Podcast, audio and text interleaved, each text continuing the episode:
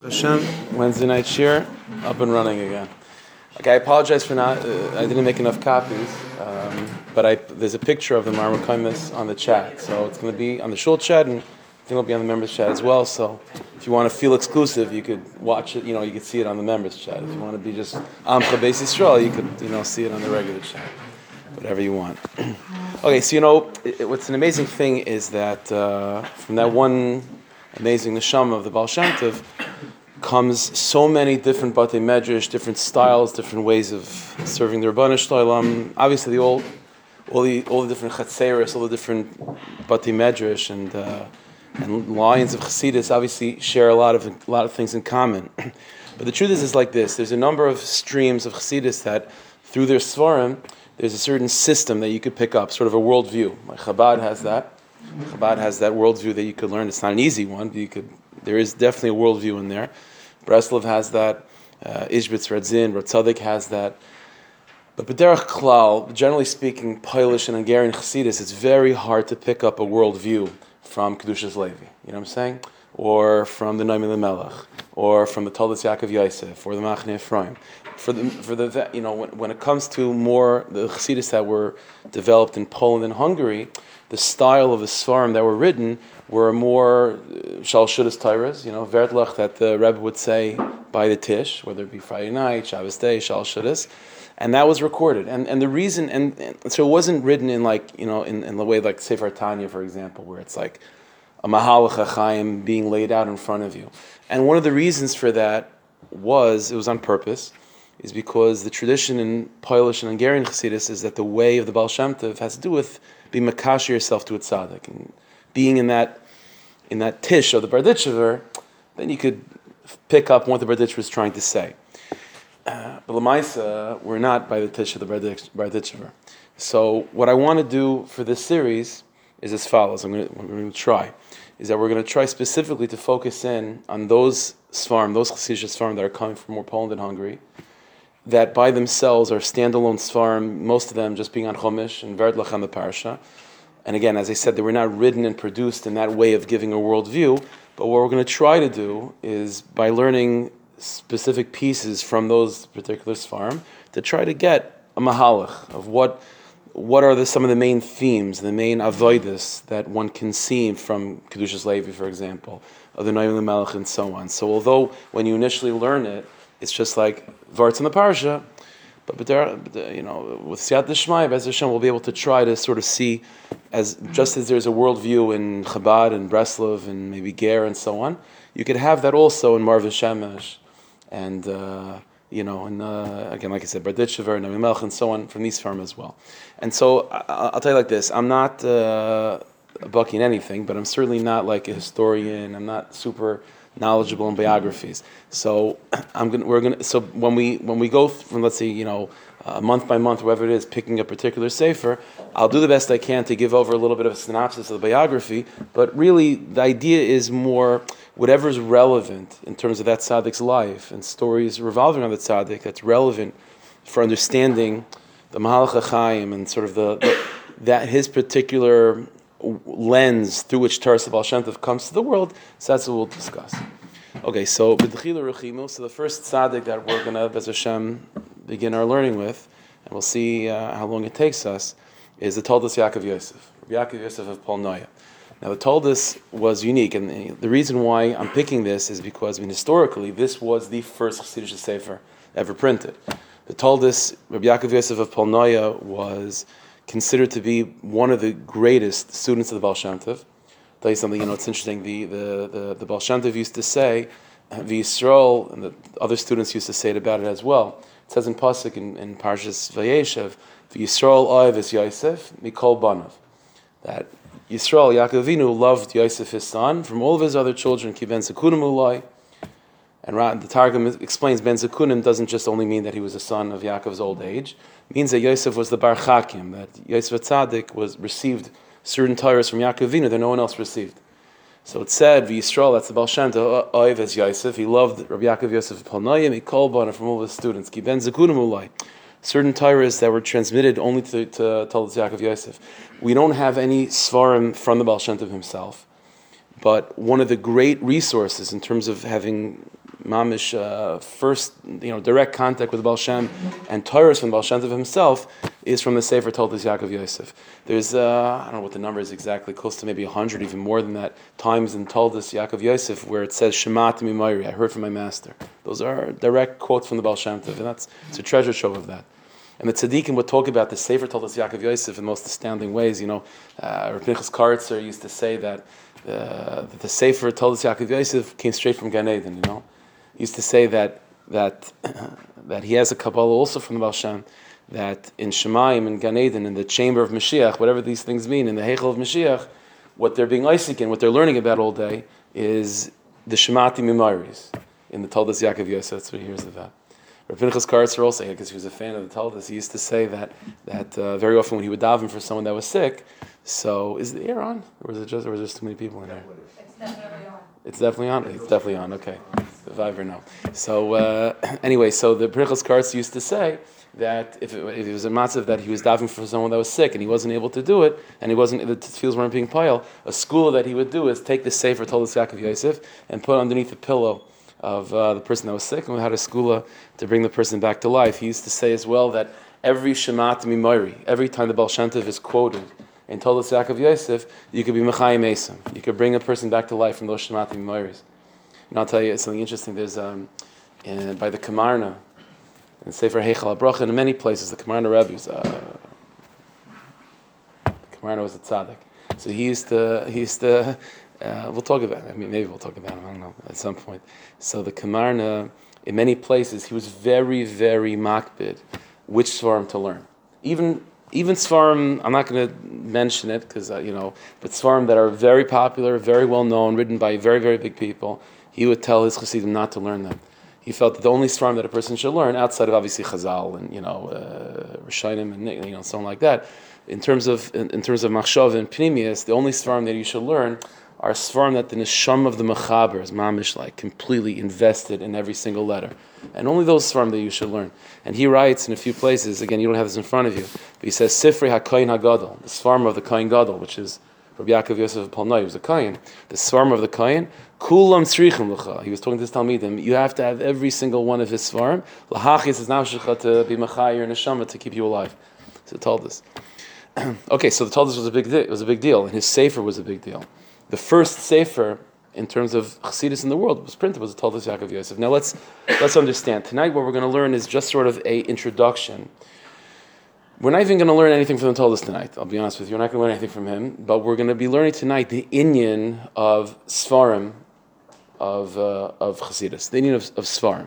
And we have to understand, to appreciate that, the Baal Shem Tov was told by Mashiach, as we know, that Mashiach depends on hafatzas mayanis, on the spreading of Torah Chassidus, of getting it out there. Now that way of spreading Chassidus can happen in many, it could take different forms. It could come in a way of Baal Peh, of spreading the Torah Chassidus verbally, and it could happen in the form of printing Svarim.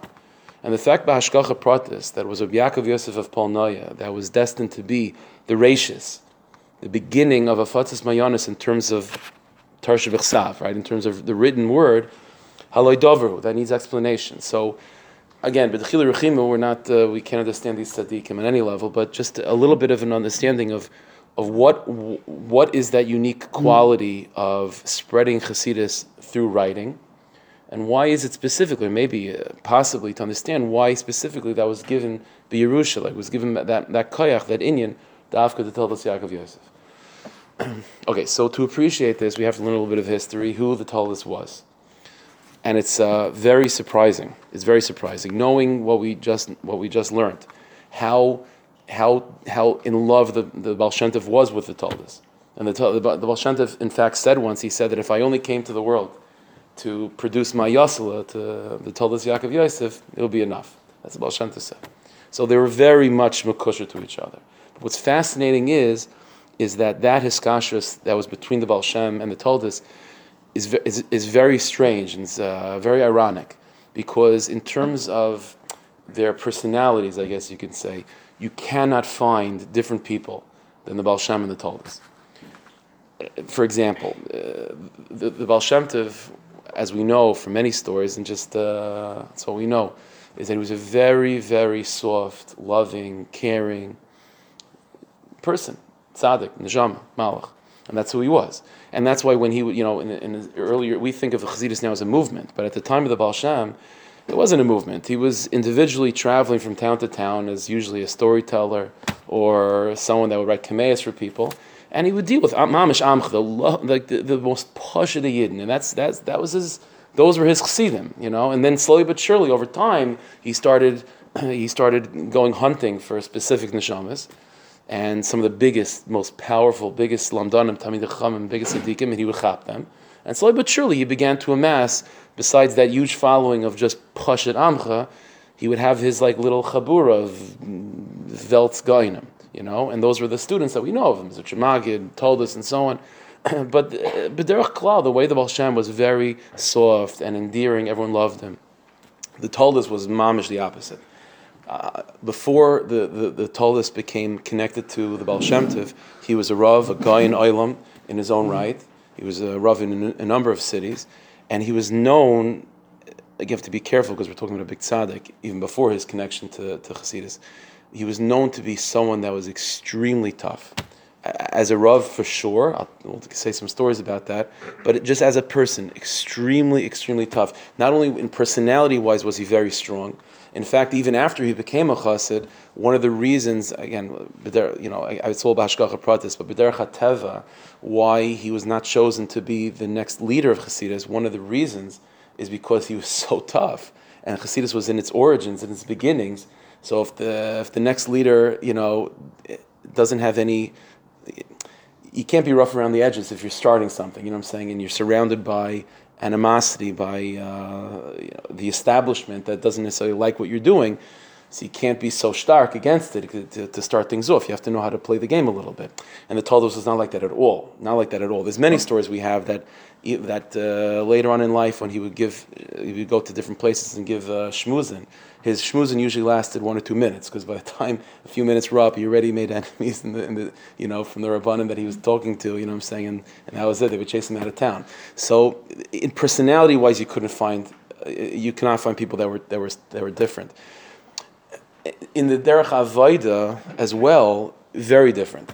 The way the Baal Shem Tov, as we know, we'll see this as time goes on, but I'm sure you all know this as well, that the way the Baal Shem Tov was not to promote excessive fasting and punishing one's body and self-affliction. That was not his way. That was the way of the older tzaddikim. But the Baal Shem Tov started a new path of eating b'kedusha, of simcha, of ahava. It was a different mahalach. The Toldos, again, before he came connected to the Baal Shem Tov, was known from all the rabbanim and the tzaddikim of the town, of that area. He was known as mamish, someone who pained himself, barely would eat, would barely sleep, would go to the mikveh and dafka ice water, you know, these types of. It was very, very different. So what's the story? So how did he become connected to the Baal Shem? So here's the legend. Okay, there's a number of the reason. Again, you'll see the reason why I'm saying this is. As by way of appreciating and understanding this inyan of the Toldos Yaakov Yosef in terms of Hafatzas Mayonis with Svarim. You'll see soon. So what brought him to the Baal Shem? So there's a number of versions of this story. So what I'll tell you now is sort of like a little bit of a hodgepodge of different versions, but it gets the point across. The mice is like this. The Toldos was a Rav in, it wasn't Polnoye at the time, it was in the other city. I can't remember what the name was. I couldn't even pronounce it when I saw it in writing, but you know, somewhere in Ukraine. So he was a Rav there, and the Maisa Shaya Kachaya. The Baal Shem Tov, again, he was going hunting for neshamas, and he wanted to chop the Toldos. But again, at the time, the Toldos was the opposite side of the spectrum in Avodas Hashem from Baal Shem. So the Baal Shem Tov went to this town, and this was already very early in the morning, and the Baal Shem Tov sets up shop in the middle of the shuk, and he begins saying stories. He was a storyteller, begins saying stories. And now, meanwhile, people are beginning to wake up, get out of bed, go to shul, and so on. He was so charismatic, and there's, you know, Baal Shem Tov was pulling people. So everyone started gathering around him to hear the Maisa. Now, meanwhile, one of the people that, you know, became entranced by the story was the Gabbai of the shul. Now, the Gabbai was, not only was the Gabbai to give out aliyas, he had the key to open the Beis Medrash. Now, meanwhile, the Toldos Yaakov Yosef, he goes to shul, and the door's locked. What's going on?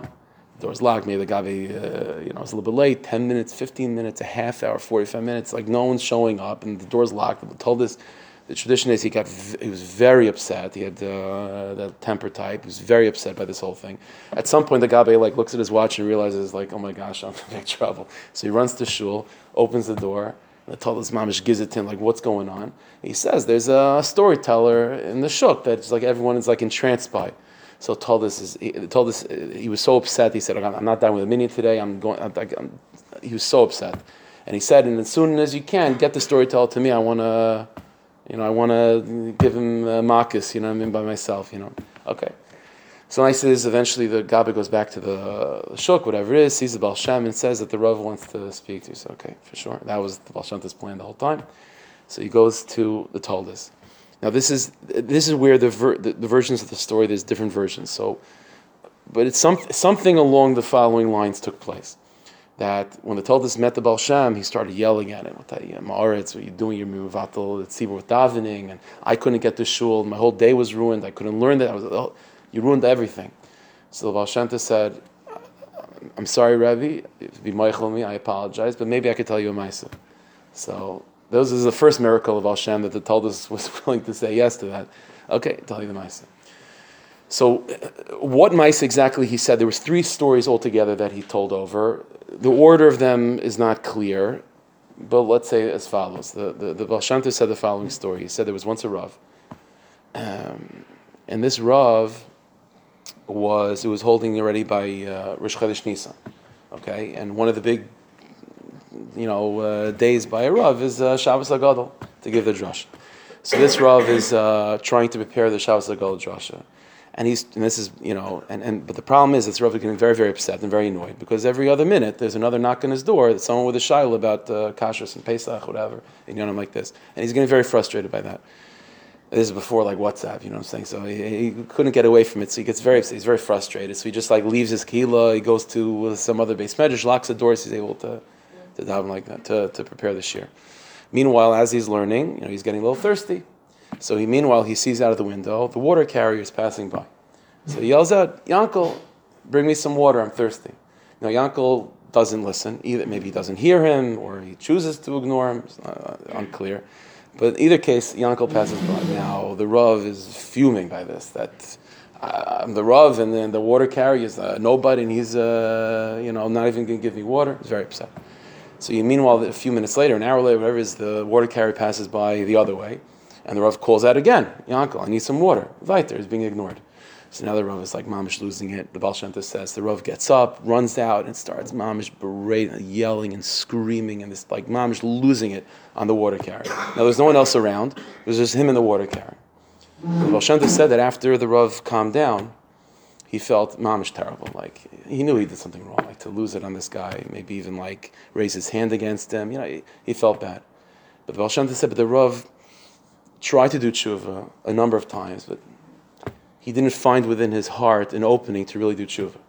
But Baal Shem Tov said, but if this Rav came to me, I'd give him a way to do tshuva. That was the first ma'aseh. Then the Baal Shem Tov says to him, could I tell you another ma'aseh? And the Toldos says, yes, Rebbe.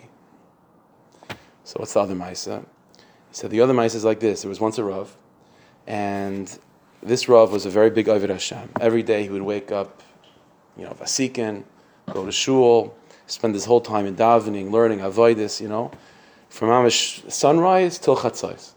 And by Chatzais, he would then go back home to have some breakfast or whatever. Now at the same time, in the block that he lived on, the apartment building that he lived on, there was another Yid, Choshed Yid, Amaretz, hard worker though. And every single morning he would also wake up Vasikin, but instead of being able to go to shul, maybe it was wrong, but he would go try to work a little bit to make some money to put bread on the table. Yeah. And he would only be able to go to shul by Chatzais. So the Baal Shem Tov said, so the Rav and this person would always cross paths every day at Chatzais. The Rav would be going back home after a whole morning of Avaida, and the Amaretz would be going to shul to try to chop a little davening after a whole hard morning. And so Baal Shem Tov said that every single day when the Rav would pass by, he would have the slightest, most subtle smirk on his face. Why? Because he would look at the guy and say, no, it's lo yotzlach. He's only going to shul now. It's Chatzais already after the Zman every single day like this. But me, Baruch Hashem, ani hagever, And at the same time, this poor guy, every single day, when he passed by the Rav, he would have a little tiny krechs. And his krechs was like, Rachmana Sami, that this is my matzav. I can't even daven normal time. I have to shlep the shul like this by chatzais. So said the Baal Shem Tov, after 120, both of these people get to Shemayim. And they both have a din Torah, right? And the Rav goes up there and, Shas and Paiskin and Torah, Avayda, Mikveh, every day, and all these things. But meanwhile, so they all put this chusam on one side of the scales, right? And there's no averis. The guy's mamshut tzaddik. Until the Makatrik comes, and the Makatrik says, yeah, but there was that smirk every single day.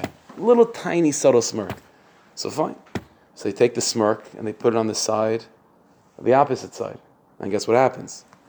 The whole thing is tilted to the tzad of Chayv because of that little smirk. And the same thing comes, and the other guy, the Amaretz, comes up to Shemayim. Averis, he never davened bisman, nothing, But then the Malach Gavriel comes, and says, yeah, but there was a little krechs every day. And they put the little krechs on the side of mitzvahs, and the whole thing is way down to mitzvahs. That was the second ma'aseh. And then already, by the third time, the Talmud said, Rebbe, tell me a ma'aseh. So the third ma'aseh the Baal Shem Tov said was the following. He said that, there was once a time where I was traveling on the road, the Baal Shem Tov says, and by horse and wagon, and I had a few horses pulling the wagon. 3 horses, he said, and for whatever reason, for some reason, the horses hop something, and they just stop moving. They stop moving. So Hashem says, I didn't understand. I need to go, and they're just for no reason just stopped. So I started hitting them and beating them and yelling at them, and nothing's moving. So until finally, Baal Shem Tov said, an old man appeared to me, and this old man told me, he said that if you want the horses to move, you have to give them a little bit slack on the reins. You're holding the reins too tight. You have to give it a little bit. Give the horses some place to be, and then they'll be able to move. These 3 ma'asim, ever since then, told us. It's Baal Shem. The Baal Shem Tov was kaina. So this is an interesting phenomenon, that the Baal Shem Tov was able to be kaina the Toldos Yaakov Yosef with these stories, which obviously the Toldos saw his life in these stories. They obviously, touched him very, very deeply. But so this is the question we have to now ask again for just a few minutes, because it's a very big sugya. Why b'hashgacha pratis was the Toldos given this mission of spreading Torah's Chasidus with writing, and he was dafka someone who initially, certainly, and even personality-wise, was the opposite of the way the Baal Shem, and he was makurv to the Baal Shem Tov through these random stories that was not there was no direct. Baal Shem Tov didn't say, you have to change your ways. It was these stories, and the Baal Shem and the Toldos sort of obviously saw himself in this and brought himself through these stories. So okay, so you do not have this in front of you. So I want to share with you a Torah that we have from the Vilna Gaon. Okay? I know it's ironic that the way to explain the Toldos and Torah's Chasidus and so on is through a Vilna Gaon, but that's the way of Torah. Torah chasilachem, adarabah, stavka like that. So the Gaon, famously, one of his Iker Svarim is a commentary to a section in the Zohar called Sifra DiTzniusa. Okay? Sifra DiTzniusa. So the Gaon says the following idea. He says like this. It's just a few lines. Shamachshava hu sasim ba'adam. A person's thoughts, no one knows about, right? Your thoughts are concealed in your own mind. I don't know what you're thinking. They're concealed in your own mind. Now let's say you have a thought and you want to reveal it. You want people to know what you're thinking. So said the guy in Einem Esgala, there are 2 ways to convey your ideas, to get your ideas out there. Ayidei dibur, through speech, ayidei ksiva, or through writing. Right? Those are the 2 vehicles that you could get ideas out. V'chein, said the guy, so too, Ein Sof, the Rebbeinu Shlom also wants to reveal himself in the world. And the guy said, Ubaris Olam, he created the world, ligiluyav, in order for him to be revealed in the world. The Zohar says the reason for creation was in order that there should be a universe through which the Rebbeinu Shlom can be known. So just as it is with a person, said the Gaon, that a person can reveal himself and let his ideas be known through dibur, through speech or writing, so to the Rebbeinu Shlom has 2 ways of communicating himself, through speech and through writing. And this is, by the way, what you find by Matan Torah, that the Rebbeinu Shlom gave us luchos. That's through writing. And the Sarsa Dibris, that's through speech. And the Gaon says this is rooted in what it says in the Sefer Yetzirah. The Sefer Yetzirah says that the Rebbeinu Shlom created the world b'sefer, b'sipur. with two books, Sefer, and with speech. Says the Gaon, so what is the difference between a person or the Rebbeinu Shalom that expresses himself through speech versus writing? What's the essential difference? Because that's what we're going to be learning about with the Toldos, writing. So what's the chiluk between spreading knowledge through speech or versus spreading knowledge through writing? So the Gaon makes a very simple observation. He says as follows: Ki b'dibur, when it comes to speech, b'pam achas nizgal machshavtai. In one action, you convey your idea, and the listener hears your idea. It's right away. That's what dibur is, right? Before I speak, it's in my mind and no one knows anything. Now that I speak, it's out there and it's in your head as well. That's dibur. Avul b'sefer, but when it comes to writing, b'beis pa'amim, there's a two-step process, right? Echad, the first moment is kishakaisev, when you write by yourself. Now, when you're writing your idea on a piece of paper, no one knows about it yet, but it's out there in a certain sense. But it hasn't yet reached the ears of, or the head of the reader. So step one is you write something on the piece of paper. It's still sort of within your world, okay? So on some level, your ideas are out there. But it's still close because no one read it yet. Sheni, the next step is Kishakarin HaSefer. Then someone reads it, so fine. So now, Oz Nisgala, now it's fully revealed. It got made its way to the person. Now, that's what the Gaon says. Now, based on that, if you were to compare and contrast the connection, the bond that takes place between the Mashpia and the Makabel, between the Rebbe and the Talmud, in these two ways of speaking versus writing. Both ways, the Rebbe is conveying something, right? The Rebbe is teaching something. He can teach something through speech, or he can teach something through writing. If you were to compare those two scenarios, you would say, which one is there more of a bond between the Rebbe and the Talmud? So l'chor you would say, that's speech, right? Because speech is mamish direct contact. I'm speaking and you're listening. It's mamish face to face. Whereas opposed to writing, it's double steps, right? Because you could be on two different sides of the planet. You've never met each other. It could be two different generations, right? And so that level of connection of bond would be less. But the Gaon says, interesting, the Gaon says that these two models of speech versus dibur is connected to what we call chachma bina and das, without getting into details. Basically, what the Gaon says is that although it might seem on the outside that speech is a deeper connection, in truth, it's much the opposite. Speech is a connection, of course, it's certainly a connection between the Rebbe and the Talmud, but that's a connection that the Gaon classifies as das. But everyone knows that in terms of how Hashem made the person, again, without knowing what this means exactly, Chachma Bina is higher than Das. Chachma Bina, the first two intellectual qualities, and then number three is Das. It says the Gaon Dibur is with Das, but Chachma Bina is writing.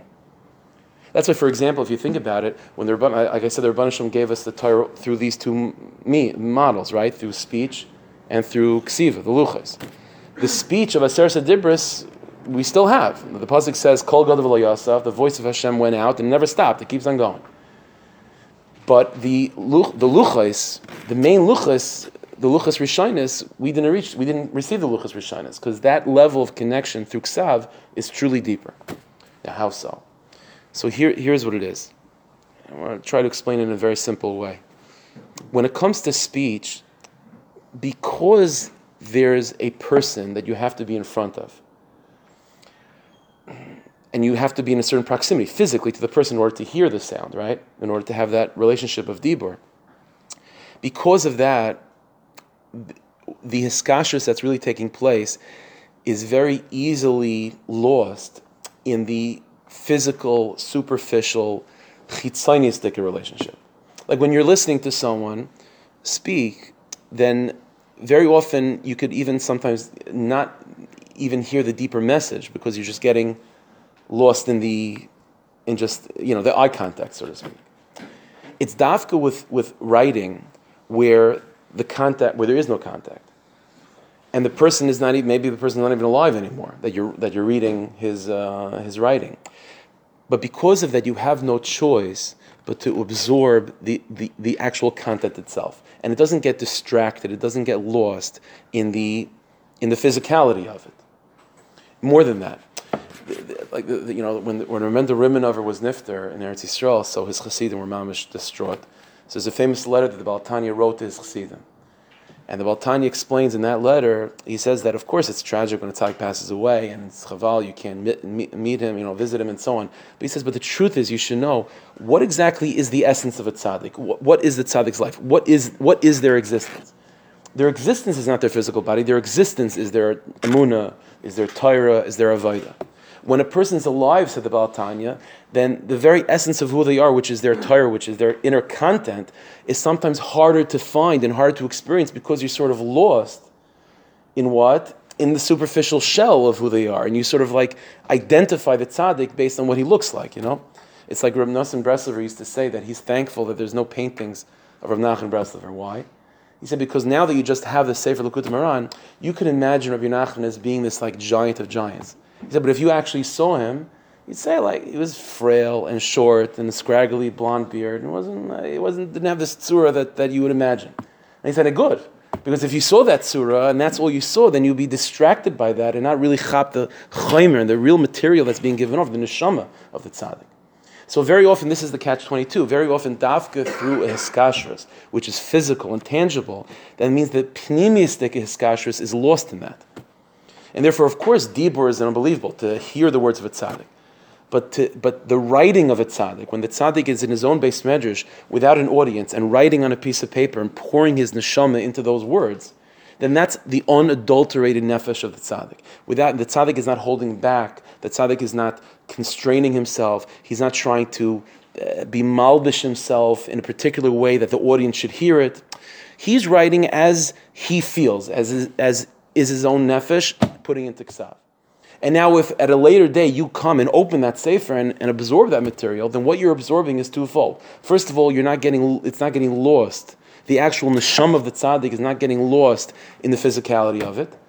And it's not constricted, the tzaddik, when he wrote that Torah, he was not constricting it specifically to how he thought you would receive it. He's writing as he wants to write it.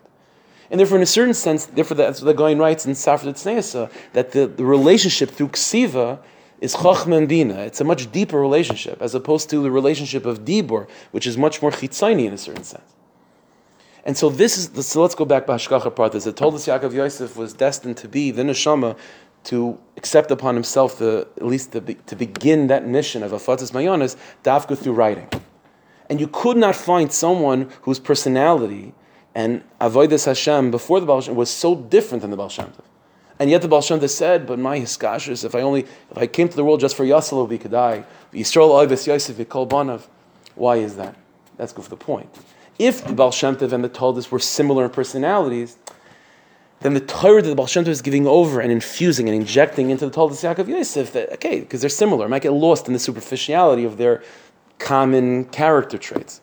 But because they're so different from each other, then when the Baal Shem Tov is giving over Nishmasa Daraisi, is giving over Derech HaChasidus to the Toldos, it's not because they went to the same high school. You know what I mean? It's not because of that. They're bechlal different. So what's the commonality? The commonality is real. The commonality is the pnimis, is mamish the neshama.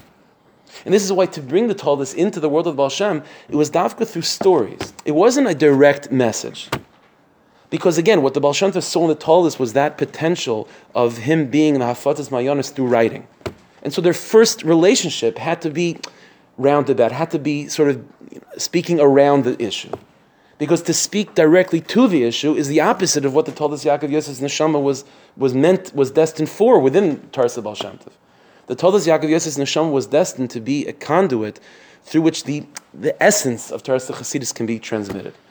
Like the Rav Pinchas Karetzer said that the Shemati Mimoiris, that those words that when the Toldos records, I heard this from my master. That's the essence of the Baal Shem Tov. That's not like.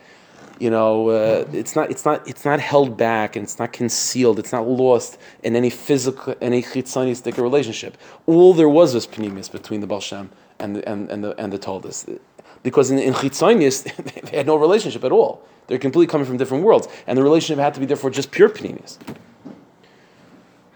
Let's see the page that you have in front of you again. If there's not enough, it's on the chart. This is not the chat. This is not from the Toldos. B'ezras Hashem, next week we'll begin to pick a few sugyas that we find in Toldos Yaakov Yosef. This is a piece in Likutei Moharan. It's in Chelik Aleph, piece Kuf Ches. Okay, so Kuf Chaf, I'm sorry. So it's the left side of the page, the middle paragraph.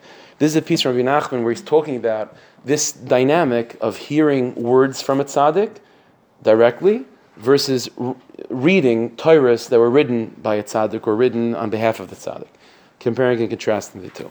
Because probably what you're thinking, you know, I'm talking constantly, so you probably don't have a chance to think. But if I gave you a minute to think, the problem that you would have with all of this is that that's not our experience. Right? Our experience is when you hear the words from a tzaddik, it has much more of an impact than when you just read a sefer. So I'm telling you this whole Torah that what? No. When you read a Torah from a tzaddik, that's much deeper. It's much deeper. That's not what we experience. So this is where Reb Nachman comes to answer that question. And it has to do with the fact that the Luchas Rishonis never made it to our hands. So you'll see. The Reb Nachman is like this. Ha'inyan mashetzrichim linsoil ha'tzaddik. Why is it necessary to travel to a tzaddik to hear his words face to face? V'lo yidai b'sifrei musar, and it's not enough just to read their svar. Why is it not enough? So again, this piece starts off as if the speech of a tzaddik is going to be the ikar. But you'll see how Reb Nachman brings it. Mefarish b'tar. So Reb Nachman said the answer is mefarish and klomish. V'yomer Hashem al Moshe, after the story of Amalek, Hashem says to Moshe, "K'soiv zayis zikaron b'sefer." Write the story down in Chumash, the Ma'ase of Amalek, the Sim Ba'oznei Yeshua, and tell it over to the ears of Yeshua. So you see that the Rebbeinu Shem said two things: write it and say it. Because what Hashem is telling Moshe, that even though I told you the first thing is to write it down, but don't be satisfied with that. Also say it over. And Hashem commanded him, the Sim Ba'oznei Yeshua, place this into the ears of Yeshua, say it over to your Talmud. Why? Because the main way of being inspired and being makusher is mashashayim b'pat tzaddik, is by hearing something from the mouth of the tzaddik. Okay, so far this is against everything we've been talking about. Okay, so bear with me. So now Rabbi Nachman explains. The Medrash tells us al pasuk.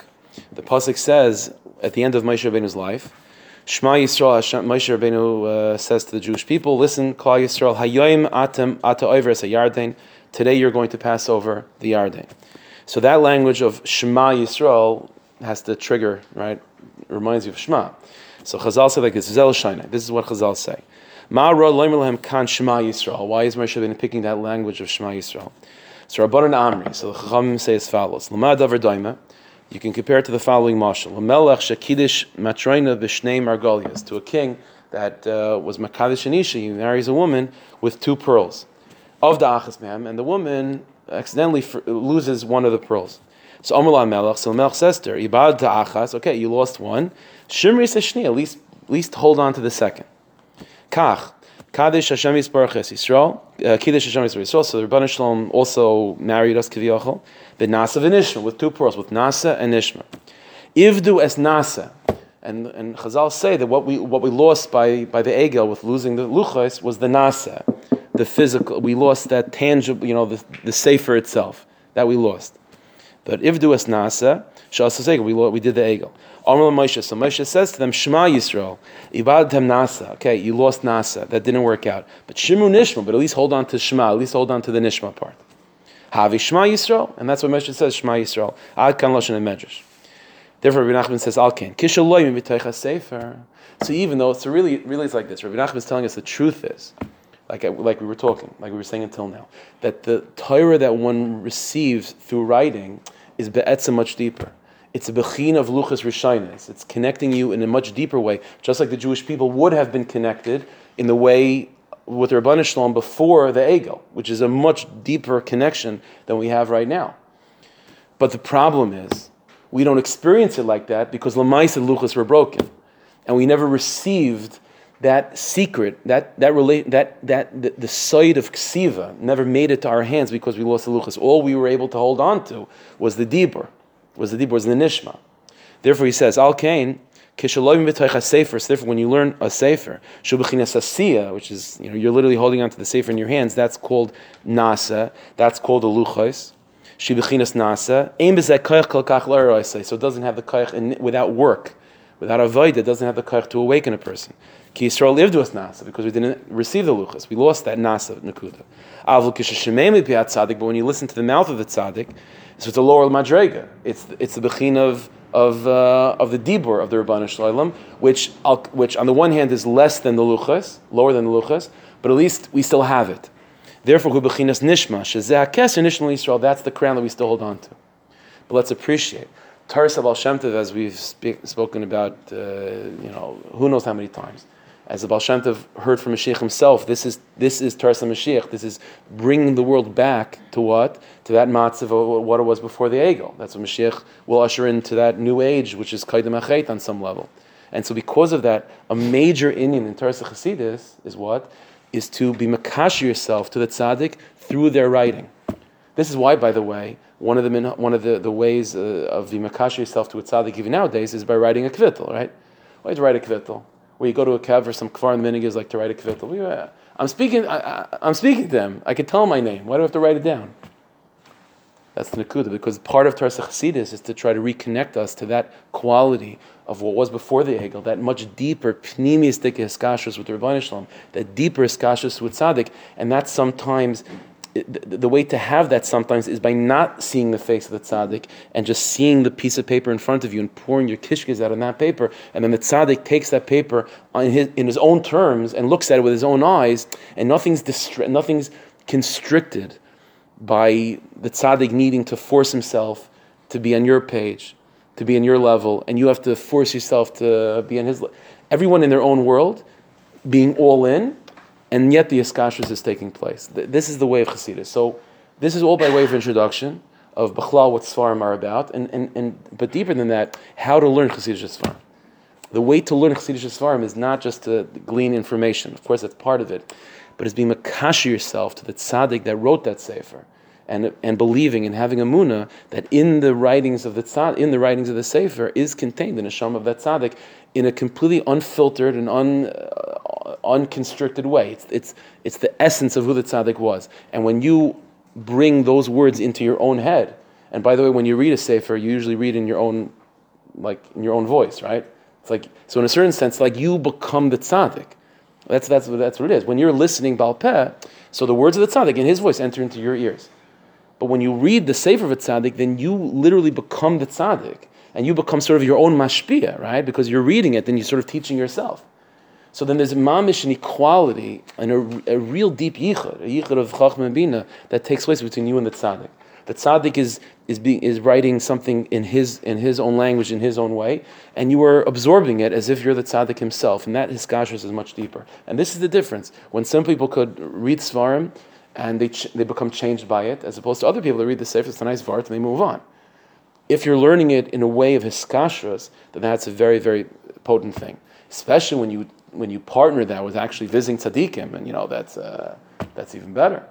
But that inyan of iskashus tuksav is a very, very important inyan, and that's, b'hashgacha prat, there's a Toldos that begins this inyan of afatzas mayanis with Svarim. He's the reshus of that. So again, that's why, this is all just to explain why I'm picking the Toldos as the first one, because it's in terms of trying to be makasher ourselves to the tzaddikim from the Baal Shem through their Svarim.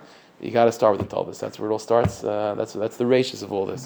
So Hashem should help in the schus of the tzaddik. We should be able to be makasher ourselves to the tzaddikim emes in a real way, in a pneumistic way, and be changed by it.